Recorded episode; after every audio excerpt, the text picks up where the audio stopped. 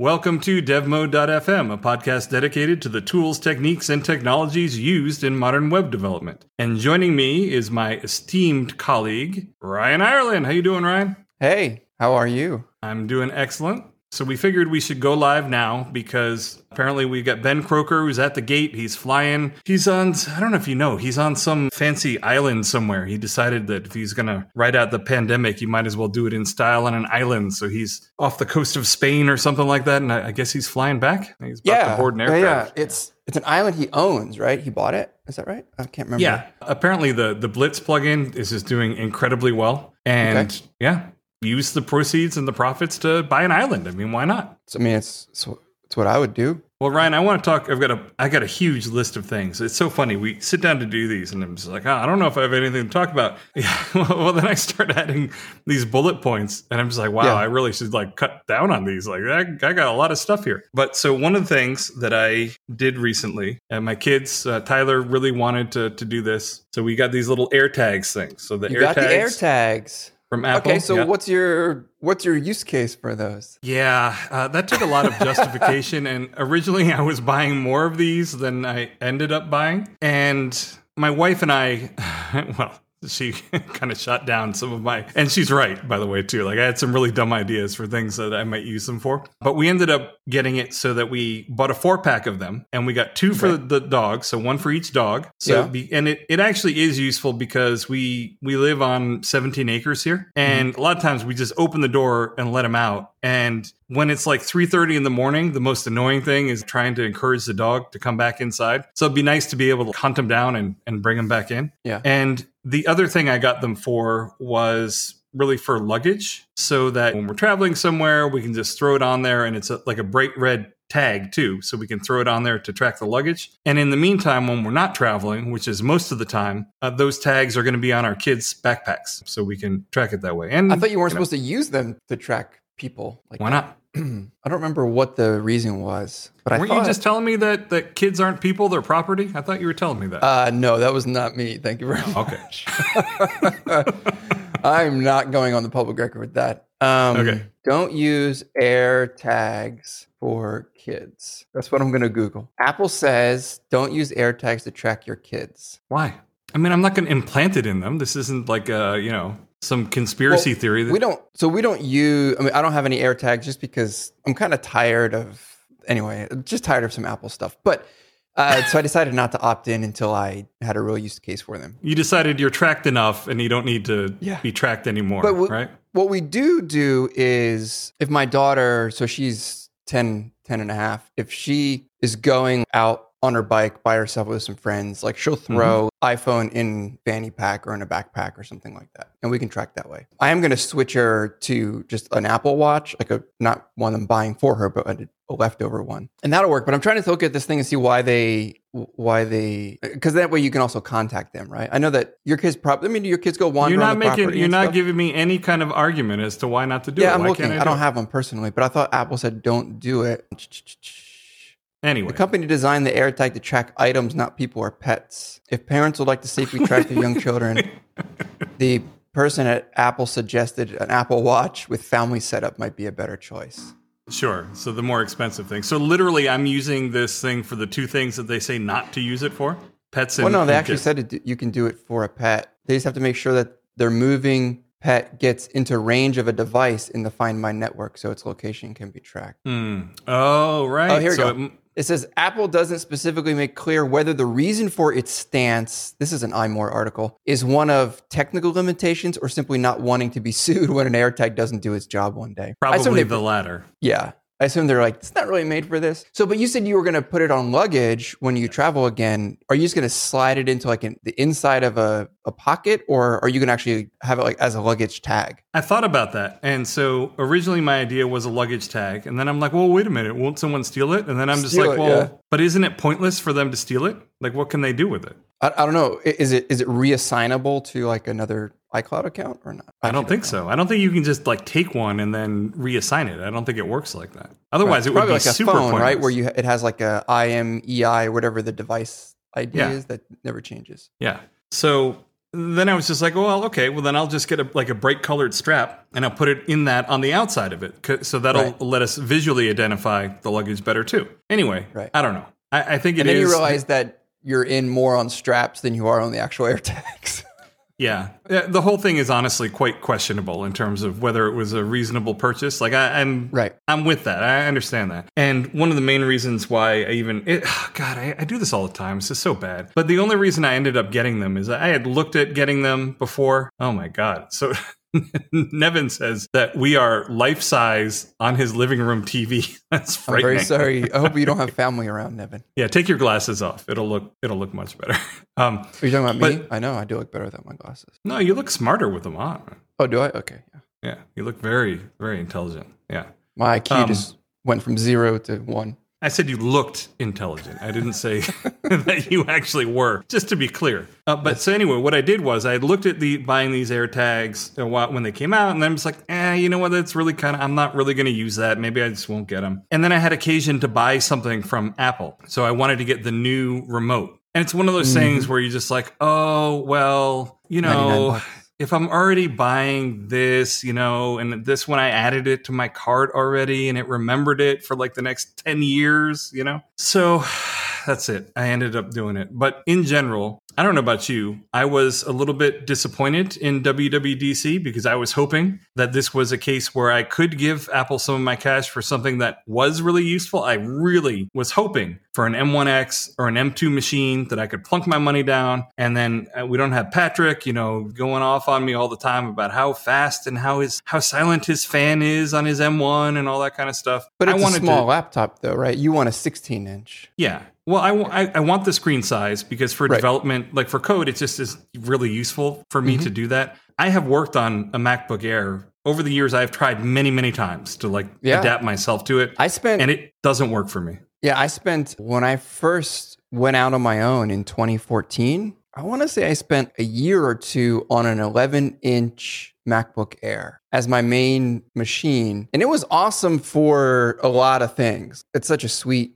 size laptop. But now, like with code, like if you have PHP Storm open or any like IDE like that, it just doesn't work. Like you're having to constantly open and close panes and stuff. Like you just really need a lot of space. So I'm also Ah. waiting on the 16 inch to be announced. So fortunately for me, or I guess, you know, like I'm just like, oh, whew, like now I'm like, I'm spared having to spend the money for another, what, they're probably going to come out with what in the fall. So we'll see. I, I would imagine. I mean, you know, eh, these these things are going to come at some point. Yep. But were you, were you disappointed? I was disappointed. I was really kind of hoping that they would uh, be coming out. Yeah, for for the laptop, I thought some of the software stuff they announced was was really cool, and I wish I had done some prep and brought up some notes here. But the Yeah, I wish you'd done some prep too, Ryan.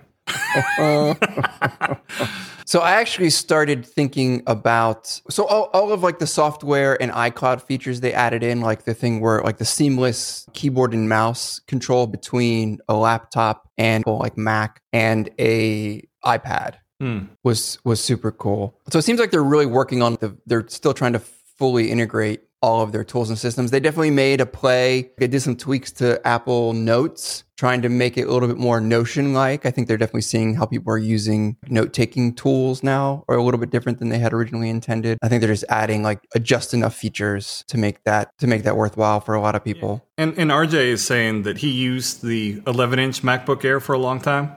Mhm. And I mean, I get it. Like I said, I tried using it for a long time, even back when I was more of a, a president than a programmer, shall we say? Mhm. Like I was spending more time in, in email than I was in uh, in code editors, shall we say? Right. And it just it just never it just didn't do it for me. I don't know. I just didn't do. And I also found that I wasn't spending a ton of time using a laptop in these like crazy on the go situations. I always had the laptop with me somewhere. You know what I mean? Right. Where it wasn't that big of a deal for it to be a little bit bigger and a little bit heavier. And this is funny. So I'm going to roast Patrick a little bit, which is it's kind of it's, a kind of unfair, isn't it? yeah. It's unfair because he's not here, but I'm going to do it anyway. But so he's going on and on and on about his M1 Air and he does everything on it. And the best thing about it is that he has one machine. He, he's, he's living the one machine life. He doesn't have to Mhm. worry about syncing between anything, nothing like that. And then he messages me the other day and he's just like, oh, the, the new M1 iPad is fantastic. I use it as a second machine. And I'm like, oh, that's really cool. That's awesome. And then I'm just like, wait a minute. Whoa, hold up. Wait a minute. Wait a minute. Aren't you like the, the one machine, one life guru? You know, and that's like the, the big thing is you don't have to sync anything and eh, whatever. Anyway, I was disappointed. But it looks I like mean, so I'm going I to save my money the- for a little longer. Go ahead. the iCloud. I mean, yeah, on the laptop for sure. I did enjoy a lot of the iCloud stuff that they offered. The, I mean, they're doing a lot of stuff that Chrome and Google have already done for a long time. A lot of the syncing behind the scenes yeah, of right. um, browser state and tabs, and but it's nice. So the nice thing is that the advantage of being fully in the Apple Apple ecosystem is that if you do use all their tools, it all really just works really nicely. Like a lot of people use like third party podcast apps for listening to podcasts, which I don't understand because Apple has hands down the best experience in both the UI and the syncing. Um, well, it's better now. They they recently redid the podcast. yeah, no, it's like it is I, nicer. I will listen to a podcast in my car, come in. If there's something I want to continue listening to, I just pull up the app on my iMac in my office here and just hit play, and it just continues from where I left off. Like it, it's near near perfect. And then also like we're full in at home on the on the HomePod. We have five HomePods at home, and so it just what? yeah. That's one we thing I have in- never bought. I have never bought a Oh, HomePod. the HomePods. It's easily easily one of my all time favorite Apple devices, and I know I know that the Why'd they Alexa- discontinue it then? they discontinued the big one, not the minis. And so one thing they announced on at, at WWDC For someone who doesn't like being tracked, Ryan, I'm starting to see some holes in the. You got the you got a listening outpost everywhere in your house, right? yeah, but it's all done on the chip though, right? They don't they they're doubling down on that with all their new uh, Siri stuff, where they're not even sending. I think they're what the, some of the new stuff is not even going to send audio up uh, into the cloud. It's going to be it's all going to be something where they're going to do something in, uh, just all on the chip in terms of maybe they're going to do the the audio to text conversion all on the chip. I can't remember what they, but they're they're really doubling down on the security of it. I know that the Alexa stuff is more sophisticated for sure. Like the things that you can ask it to do is way better. But we like the the HomePod is fully integrated into our lives. We use it for the weather in the morning, you know, when school was in, like before school, the, you know, the weather for the, for the next day when we're planning like an outfit or something. We use it for turning lights plan, on. no, hold on, hold on. I'm not letting that go. What? You plan your outfits? no, no, no, for my believe you. daughter, for like, you know, if she needs, Okay. like, what, I was gonna say I've seen what you show up on these live streams. I don't yeah, believe you plan no I'm- outfits. I'm- okay, You open all my right. drawer. It's basically like a series of Craft Quest t-shirts. So, and then also for turning lights on and off, for setting timers. Like we're fully, Oh well, thank God you're spared the indignity of hitting a light switch. I mean, geez. yeah. Or if if my if my if we're home, let's say my wife is out, my daughter's like, you know, I want to call mom and ask her something. You say, you just ask ask. A, you can just say, hey Siri, anywhere because the house has so many of them, and it'll just call up. It basically will use my phone, but it'll just call and then put her. And we use it for music all the time. All right, real Uh, talk. we'll be sitting Ryan. at dinner and there'll be a question like, what's such and such? Thing? What's the capital of such and such? And then we'll just say, you know, hey Siri, what's the capital of um, Mongolia? All right, real talk, Ryan. Real Okay. talk. Yeah. The, the reason why you like Siri so much is you you're just happy to have someone at home that listens to you. Is that right?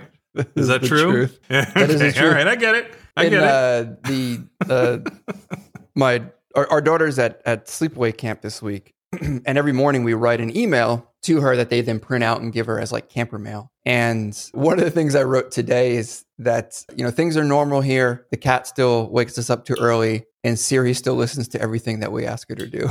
Ah, yeah. See, I, knew that. I knew that had to be part. So I'll tell you it. the. So anyway, I- so, so all of the all of the integration stuff I love because and that's the thing that people actually really don't like about Apple is that you if you're not in fully, then it, it feels kind of broken and disjointed. But I love it. I, I I think it's great. I can't wait. Oh, so real quick on before and we'll move on to something else. They announced the the next Apple TV is going to allow you to pair one or more HomePod minis to it. So you can actually have them as your speakers for your TV, which is, you know, I have a, a HomePod mini in our TV room.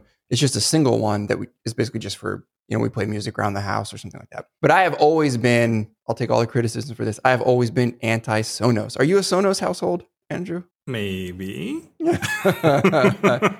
I I have never liked Sonos from the early days. Like I first started using it in my uh, when I worked at Happy Cog. We had Sonos systems in the office here in Austin, and then one in Philadelphia. I just never liked the app. Like the software just was just always like felt kind of weird to me. I know a lot of people like it. I don't like it. It seems like a doesn't like it. It doesn't really do enough. I guess there are a lot of them are Alexa enabled now. Maybe I can't remember. Yeah, we don't we don't use that, but they are Alexa enabled now.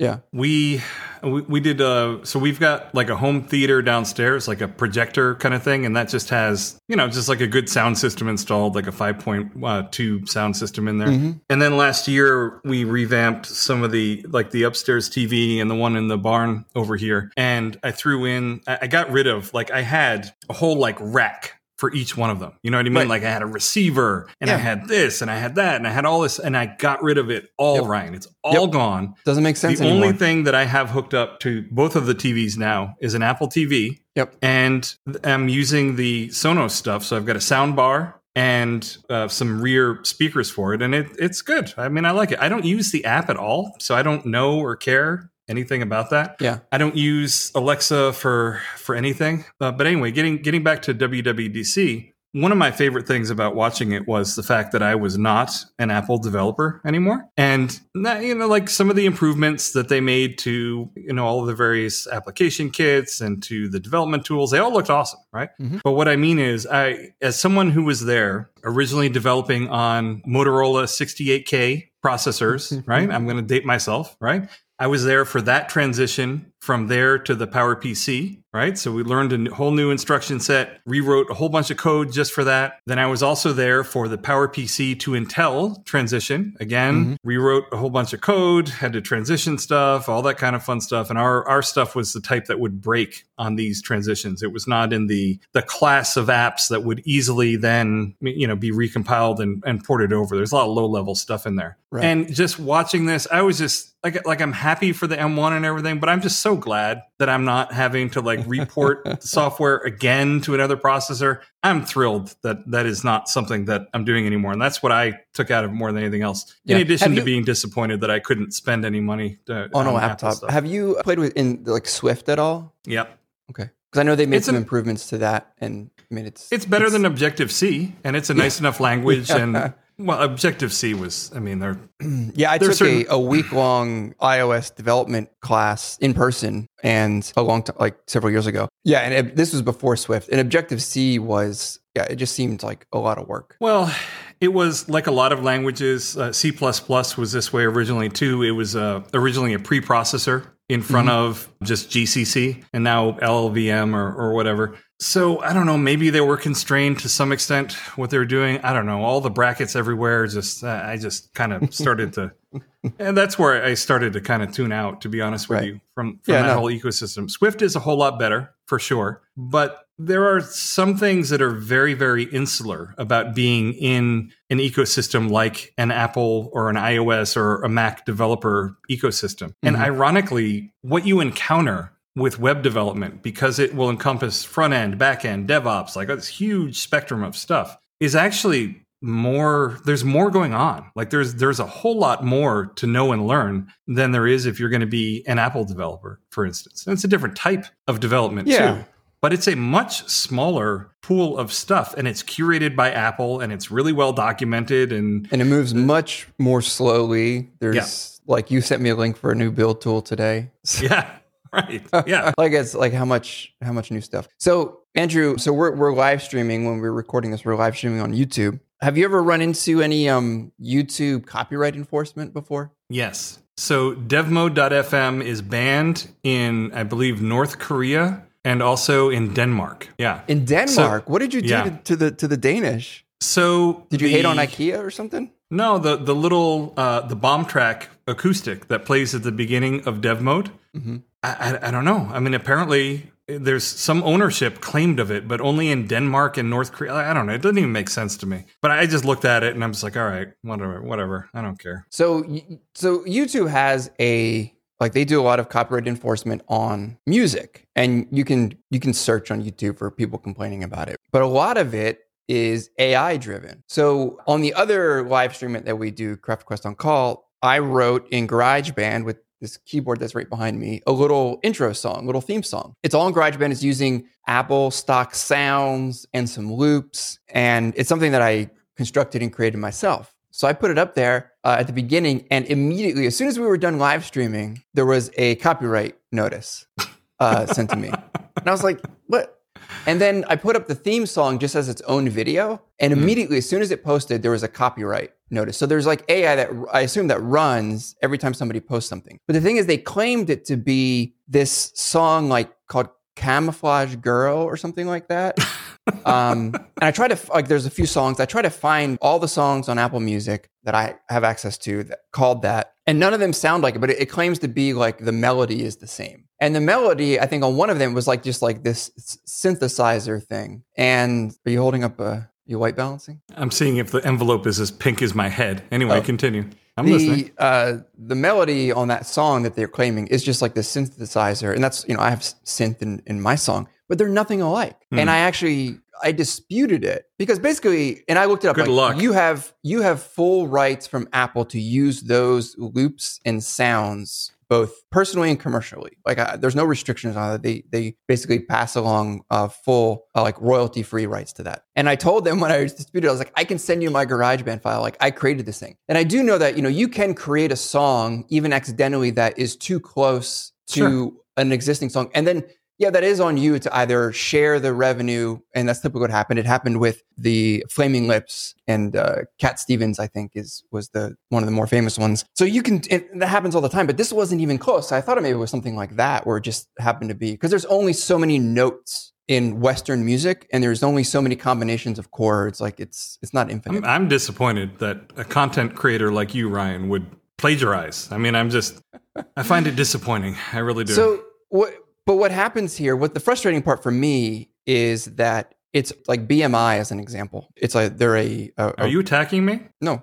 Oh, you're BMI. Talking about no. BMI? No, it's the it's a music rights organization. I know. Anyway, they they basically have all the rights, and the content creators have basically zero rights because they can flag your stuff incorrectly. Yep. And the default action is we flagged it. Basically, if you monetize this video, we're getting either all or a portion of the proceeds from that. Yeah, they just and take you your have money. to dispute it. yeah. And yeah. if you dispute it, sometimes if you dispute and lose enough times, they'll take your channel down or they'll give you copyright strikes and then take your channel down because you disputed it. So it's really crazy because it's AI driven, a lot of it, and it's wrong. It's completely wrong. So anyway, that's my I just, rant. on- I, I think there, what could go wrong, Ryan? Uh, The future of AI driven everything, like AI just driving our cars. What could go wrong? It, it seems seems like it's solid. You know. yeah, yeah, yeah. But I haven't heard back. They have like 30 days to respond. I'm sure they'll claim whatever and I'll just carry on with my life and give them the four and a half cents that I earned from the song.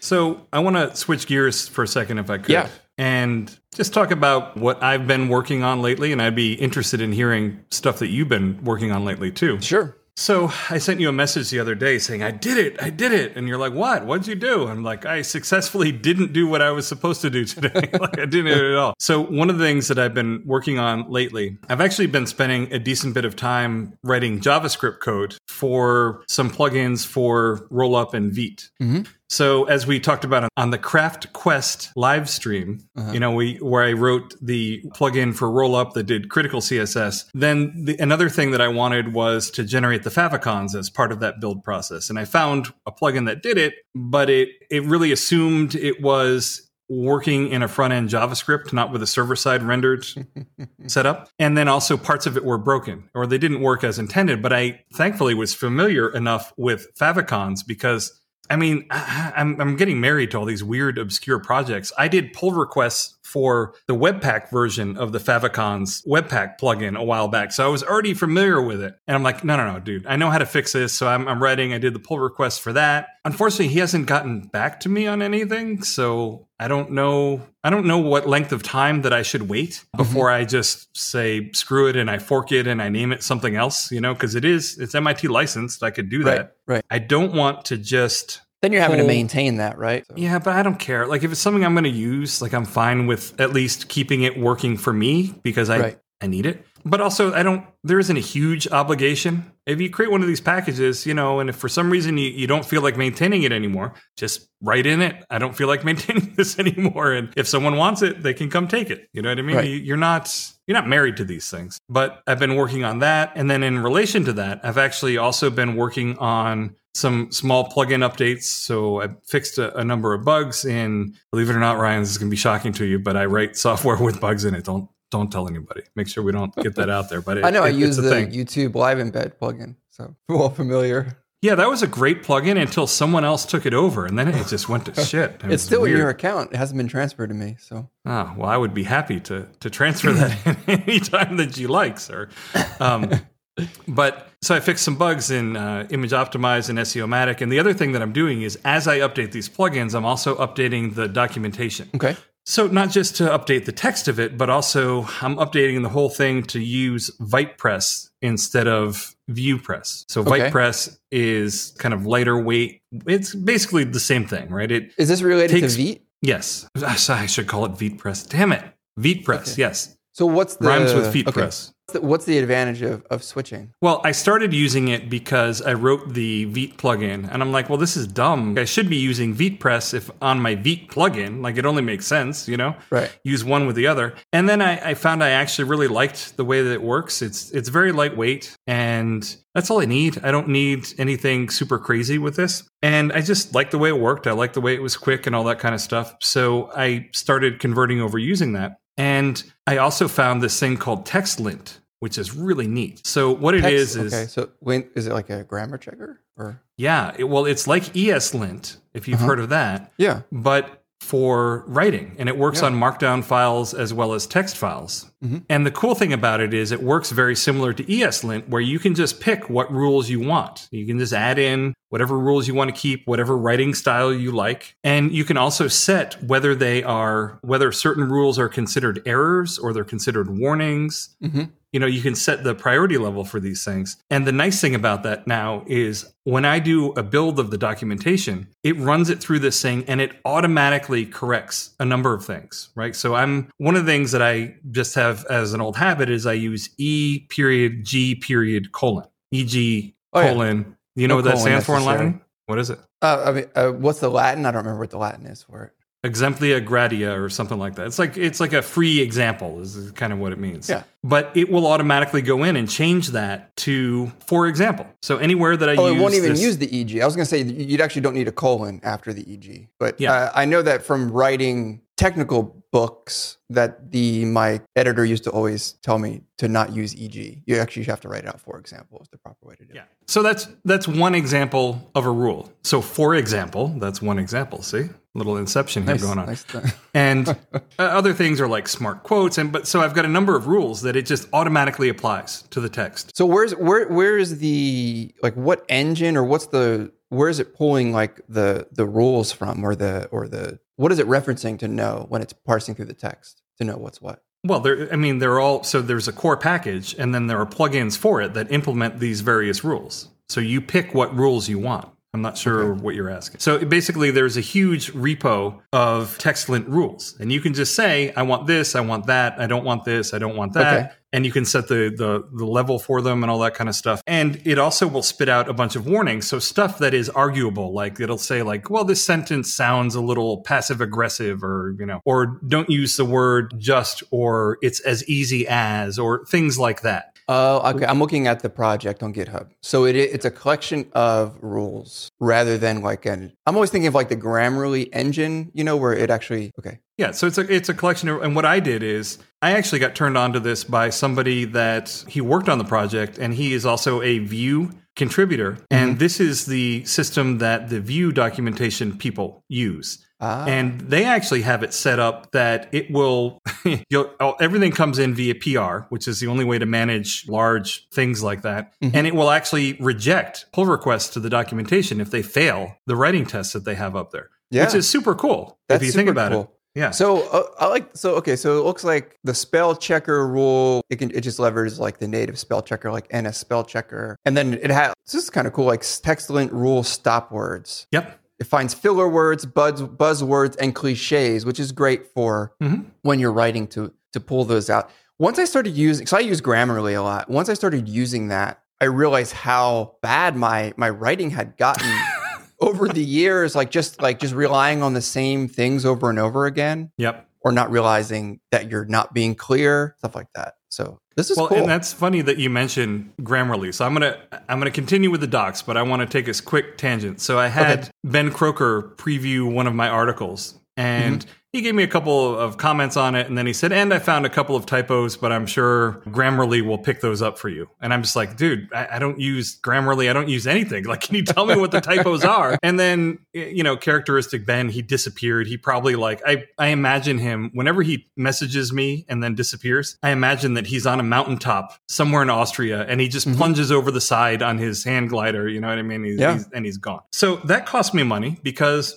I signed up for this Grammarly thing. And you can sign up for the free tier, but then they do this really smart thing where they say they put a little badge on it and they say you're, you know, we found five other ways you could improve this thing. But and I'm premium. like, what are they? Like, Yeah. tell me what, tell me what those five are. Like, damn it! and then I, I ended up buying the. I don't think it's called the Pro. Uh, It's the first pay tier. It's nothing Yeah, too crazy. that's what I have. I, I bought that, and then Ben comes back to me. I'm like, Ben, you cost me like 140 bucks a year, whatever it ends up being. And he's just like, Oh, I just used the free one. I'm like, Okay, that, that's so one. the the Thank- paid one is actually where for me the the real value is because it, it finds the stuff that really makes my writing clear. And you know, Grammarly can be a little controversial if you're using it, you know, because they are sending like they are processing your text and stuff.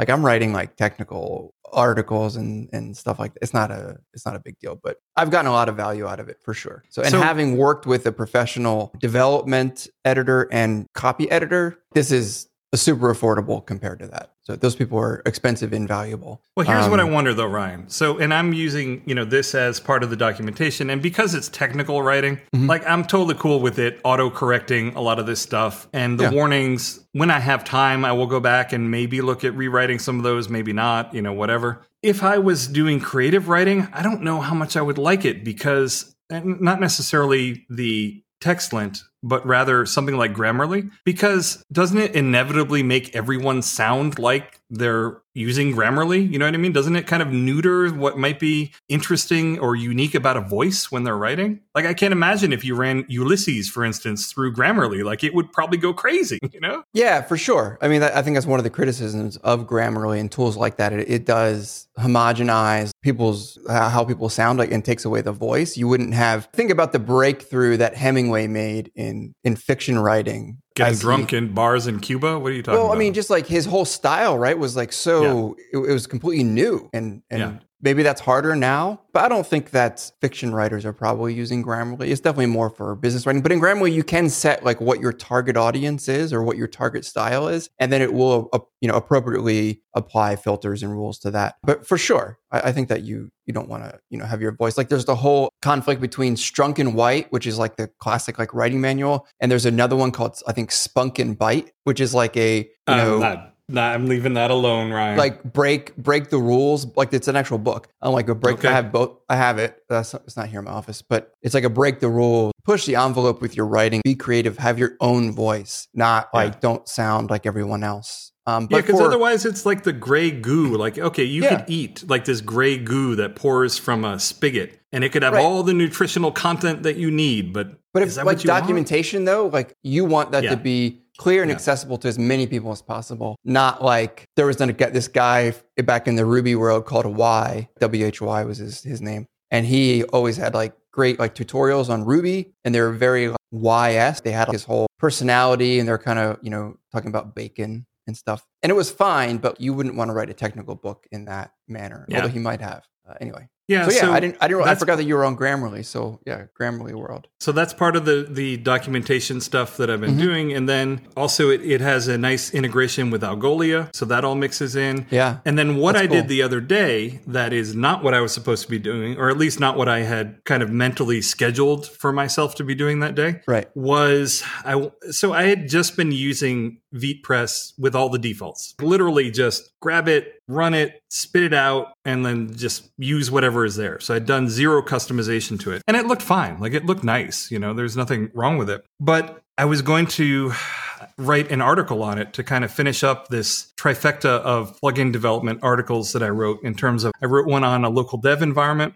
and showed people how they could spin their up up their own Dockerized local dev environment. And then I wrote one on using Vite as a build chain for plugin development. And then I wanted to write this one on documentation. I'm like, you know, as long as I'm writing this on documentation, and this gets back to what we have talked about many times in terms of in order to teach something, you have to know it really well. I figured if I was going to write this article, eh, I should probably look into what it would take to actually customize the look of it, even though I didn't really need it. Like, I didn't really care that much. Mhm. So I looked into it, and one of the reasons I didn't look into it sooner is also just VitePress is a work in progress. So the documentation is also very much a work in progress. So they basically say any customization should be done in your theme. And then that's it. There's like no documentation on how to do a theme. But I ended up, you know, it's one of those things like we've talked about. It wasn't as hard as I as it really as I thought it might be. So I ended up doing a custom theme, which all it does actually is it takes the default theme and it injects that and then it overrides and adds a couple of small things to it. So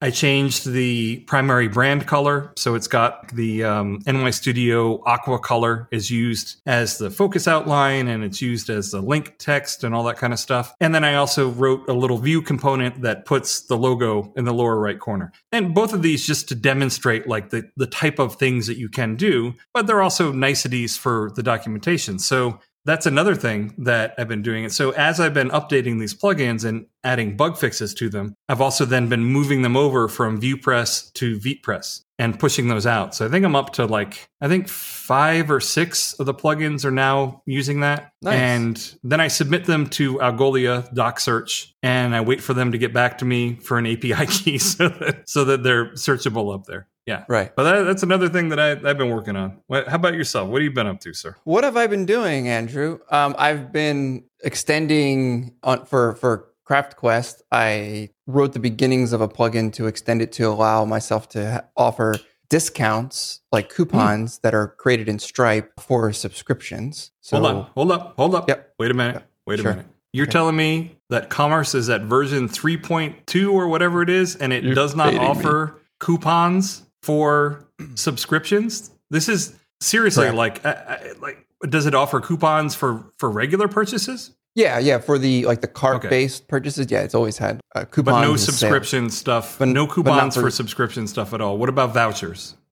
Uh, no. Uh, Josh Crawford from Verb has a voucher plugin that does that for standard cart based purchases, but uh, I don't believe it's. I think you actually looked recently. I don't think it. So it how is anyone supposed to run a subscription business, Ryan, if there are no coupons and no vouchers? I'm serious question. Serious question. Well, I mean, it's been you know, there's an issue for it, and it's been in GitHub for commerce. It's just it hasn't been something that that they've that they've tackled. I don't know because it's a common. I don't, I don't know that, that that many people actually use commerce for subscriptions. I mean, there's some because there's people that you know are asking for this and saying, you know, hey, this is, Is it like a chicken and an egg though? Is it because they don't use it for it because it doesn't have be. this stuff? It could be. I mean, like offering a discount for a subscription, like first month. I mean, you can do. Tr- they have trials, so there's you can definitely use trials in commerce subscriptions already. That's that's been there. uh, Probably from the beginning, but let's say like you know second month free, you can't do that currently. Uh, but you can do it in Stripe. Like you can say, I mean, actually you can't because you, you don't require a coupon, but you have to. So so what I had to what I had to do was just write the ability to pass a coupon along to when a, uh subscription request is sent to create a subscription into Stripe, and then it just looks to see that that coupon already exists in the Stripe system because Stripe does all of the the logic for the coupon, when to apply it, how long to apply it for, whether it's product based or customer based, and I just had to just write the little bit to to kind of tie those together, and then I just ended up this turned into like a whole a whole thing.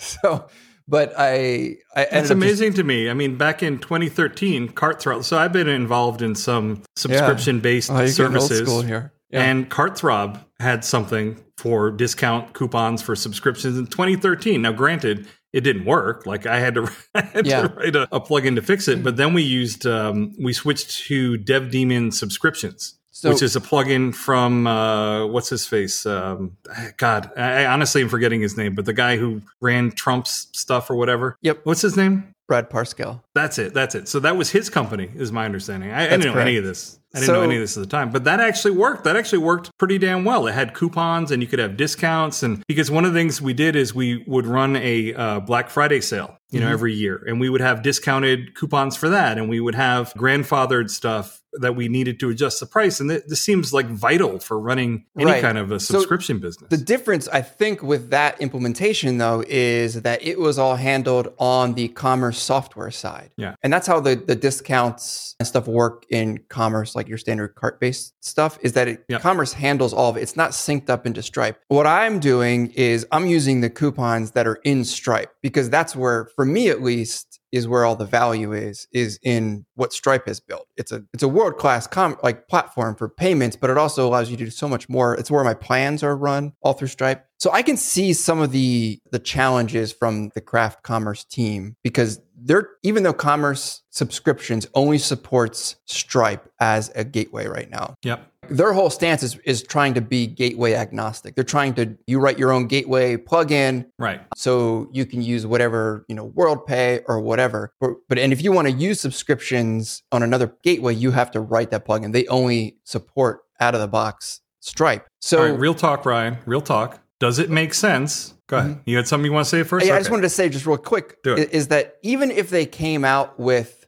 commerce side coupons and stuff like that that only Mm-hmm. were on the commerce side, it still wouldn't be as appealing to me because for me the power is all of what's happening in Stripe. All the logic you can build in Stripe is where the where the power is. So there would still have to be is kind of what I'm chasing is that integration between the two. But anyway, go ahead with your question. So my real talk question is what Mhm. value is commerce bringing you and would it make more sense to just use a plugin or some something else and just talk to Stripe directly? I mean if Stripe is driving the subscriptions, Mhm. you want everything in Stripe, where what value is the commerce layer bringing to the table for you? Well, for sure, when I first built Craft Quest in 2018, we actually just crossed three years, I think, this year, uh, this this this week, is that I was able to because so the original idea was to build it in Laravel. Is it Spark? Is that their? Yeah. I can't remember. You got anyway, it. that that was the original idea, but then I decided to use Commerce and Craft. Commerce was two was still in beta with subscriptions, and because of the the time to market, I could get live with the training and the subscription site much quicker, lower cost than I could have. Now, there's been some trade offs as I go, but for sure, I was able to plug into Craft as a content management system with the commerce piece. And then it kind of manages when some an event happens in Stripe that triggers a webhook that hits Craft commerce and then does something. Maybe it changes it changes somebody's status in their account or something like that. Yeah, like Mark Bushnelli is saying, uh, or Busnelli. I always pronounce it. I'm sorry. he told me how to pronounce it last time, and I still don't know it. Busnelli, Busnelli, something like that. Says like Snipcart. We just did something very, or not even. I I say we. I was involved, but I didn't really do any of the work. We converted that poker site over to use Chargebee. Mm-hmm. Now, Chargebee sounds like something that would be fantastic, actually, for a business like yours, not mm-hmm. just for you know that it would handle all this recurring stuff for you but also that it provides all sorts of tools and insights into your churn and all that kind of stuff have you thought about moving it from or is the benefit of using commerce that you're dog fooding the craft ecosystem so that you know that helps your and- business And that too? definitely came into play. Like if I'm teaching that topic, it's kind of nice to be able to have when I'm working on new features for the site, yeah I'm thinking of and ideas for for things that I that, that I could teach, or something might come up that that feels like a, a teachable thing, and then it keeps me in that ecosystem. But I think the majority of the people I think that are using commerce are using it for cart based stuff, Agreed. not not for subscriptions. Although for the price of what you pay for commerce and the the speed at which I was able to go from nothing to market. No, granted, like that doesn't include creating the training material because I had so much already, but just like building out the site, it was fast where I couldn't have paid myself or anyone else that small amount that it is for the license to get me, Right. you know, kind of up to speed. So with all the trade-offs, I just try to see it as it's an opportunity to work with Stripe, but yeah, it's it is what it is. Nothing's nothing's perfect. I do wish they had built into discounts, you know, and I assume that they maybe other things are higher up on their list than than just the discounts for for subscriptions. So they'll Yeah. probably do it now. Now that I've done all this work, they'll probably do it now. Well, I mean, I personally think that what you should do is you should develop this out into a, a nice product and you should sell it. You know, Mm-hmm. Yeah. I mean, that's what I would do. And then you've got, you also could do video series on, you know, what it's like to build and market a plugin. You know? Right. I mean, you could definitely do that. I, just, I don't know. I mean, every now and again, it makes sense to take stock and say, well, is this still the right tool for what I'm doing? And I, I guess because it keeps you in the ecosystem that probably where it, you might be tipped in another direction if that wasn't the case, because it keeps you in the craft ecosystem, it probably makes sense for you to stay there for this, right? Yeah, so let's say I was building another training site on Python or something like that. Then I would probably explore another way of doing it with commerce. Uh, you know, for for commerce, not with a commerce plugin, but for the commerce piece. Because that's what we did. We looked at it and we said, yeah, I mean, we could do this in commerce in theory, but what are we really gaining? Because when when the site was first created, one of the reasons why Cartthrob was appealing was we had these designs where we might be selling merchandise and there might actually be a cart where stuff would be sold and that type of thing. And that just never actually ended up happening. So it didn't really matter that it could do that. If we knew what we knew now back then, we would never have chosen that, you know, and we, we would have switched and, and done it a different way. And Yeah. ChargeBee, at least for their business, ends up being a way better way to manage this. You know, it, it lets someone that specializes in doing the subscription thing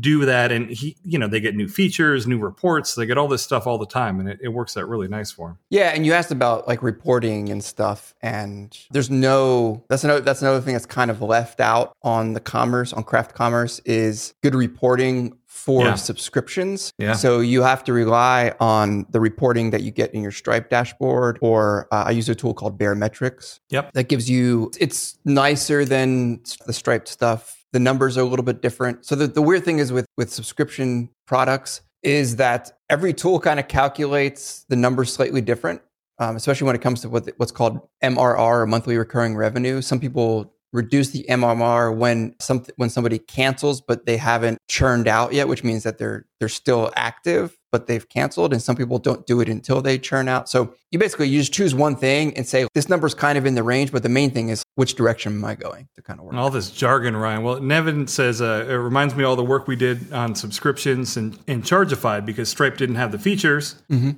But if they did it now, they would just do it directly in Stripe, you know. And that's Stripe what is I'm. am- Stripe is amazing, and it's Yeah. it's like strangely like so straightforward when you like Hmm. read like oh that's all I have to do. So I, I don't think it's particularly difficult if if you can code to to and you have a simple like subscription implementation like just to have it send your app webhooks when something happens. It's just what commerce does. Like it's Yeah. the um, I just get the full integration with you know I'm already managing the the training content there. So and you know you get the user account stuff like you get it just made sense at the time and it's Okay. good. It's good. It's good for the topic of the site to be all in on the system as well. Yeah, and that makes sense. I agree. And one one thing I wanted to claw back to about the been spending a bunch of time doing JavaScript development stuff. Mhm. Uh, it's amazing to me how different some of the norms, or what seem to be the norms for programming in different ecosystems, seem to be. Um, Okay. I actually remember when I first started reading uh, writing PHP, I had a, a bunch of people that were just like, "What the hell are with your comments?" You know what I mean? Like I, I- they were looking at the comments that I wrote, and they're like, "This is insane." So I was writing C style comments. I'm like, "Hmm, "What are you talking about? This is how we do it here in C land," you know? Right. Right. And unbeknownst to me, it's because they were using these automated tools that would generate the doc block comments and all that Mhm. kind of stuff. That is something that is so different in the the JavaScript ecosystem versus PHP is you open up even pretty big library code and you don't see any kind of uh, JS doc blocks on the functions. Like you just don't see them. You don't see them documented with the documentation in there. And I, I think it's really, it's curious and it's interesting to me because, and I don't know how much of it is where I am in the PHP ecosystem. So I'm looking at stuff from, uh, you know, Craft, Yii, that kind of stuff where it's super documented in terms of the doc blocks. Maybe in other places it's not, but man, it is rare that you find a JavaScript project that has that kind of doc- commenting in there on the doc blocks. So you just don't see it. Is that is that like a a community style thing where that you're? I mean, there's like that that that there's a that there's thinking like a, a mentality that you your code should be written clear enough to where you don't have to like overly like over document it. Is that That's- maybe the Bullshit.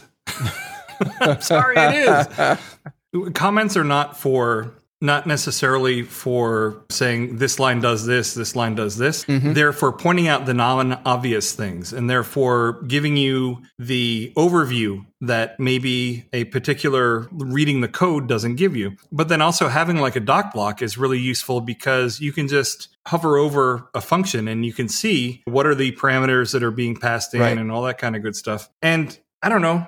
I'm not saying it just was very strange to me. Now, granted, a huge part of the JavaScript ecosystem is getting into using TypeScript, which I'm all for. I love my charcuterie boards. Like, I'm totally on board with using TypeScript. And that sort of does force a little bit more documentation in there. But still, even libraries I've found that they have types and the types are very, are very well documented. You go anywhere into the code and there's very, very little documentation that is in doc blocks or even inline in the code. And I don't know, man. I mean, I, I've been writing code for a really long time. When I first started out and thought I knew everything, I, I thought that way, where I was just like, oh, well, you know, if you don't understand the code, you're not good enough, or you mm-hmm. didn't write clear enough code, or whatever. I look at it now and I'm like, that's just bullshit. Like, you, you have to write stuff from the point of view that you're not the only one who's going to be looking at it. Lots of different people are going to be looking at it, and anything non obvious should absolutely be documented and then also a something that documents not just that there are parameters and not just what the types of those parameters are but also how they're used is super useful in terms of getting people to use your stuff Yeah, I mean, I think was just that I'm, struck by the I'm, I'm, difference. I'm new to the code base and I'm just dropping in to debug something or understand something and give me some like some help with the wayfinding here. Like give Yeah. me some like give me like I need a map to to understand what you're like what's going on here. And that's and it may have to do with the pace like the, the the pace of the javascript ecosystem is really quick there's lots of Mhm. churn and but still i think at some point there's going to be code that in one form or another you're living with it for years and you Mhm. should have some of that documented i think because if you're constantly just writing it and throwing it out i don't know. I think it might be a little bit too hasty but i was i I found that interesting. It's not like it's a i'm not saying one is better than the other one is bad the other is good. I'm just saying it's something that i noticed in doing jumping from ecosystem to ecosystem and i i noticed it when i jumped over to to use go and to write stuff in go like there are definitely norms and conventions that are very different is One that of the are they more was- pro docblocks style commenting or what's their what's their approach? Well, one of the biggest differences I noticed in Go is that testing is actually built into the language. It's not a third party product or whatever. Right. And I think that influences how people end up then writing their code in Go because, it, like, literally you just write test blah and it tests whatever that function is. And Mm-hmm. it's super integrated into the language. And it's just, it's interesting to me how, again, these languages can be like little tide pools. You know, one, one Yeah. little tide pool's over here, another little tide pool's over there, and they're both objectively just pools filled with water and, you know, creatures living in it. But the way that they adapt and the things that they do can be quite different. I mean, it's Yep. all it's all very similar as well, but just like the little differences, like you know, from Pulp Fiction, you know, it's like oh, you've been to Europe, so little differences, you know, they eat the they eat mayo with their fries and stuff like that. You know what I mean? that kind of thing. You know? wow, Pulp Fiction reference. You're dating Yeah. yourself, Andrew. Well, look, I, I date myself just by showing up on camera, Ryan. Come on.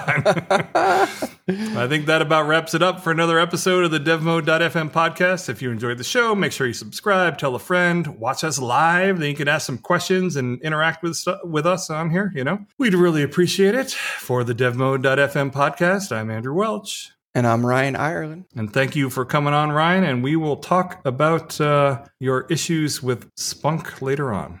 Okay, see you. Thank you. All right.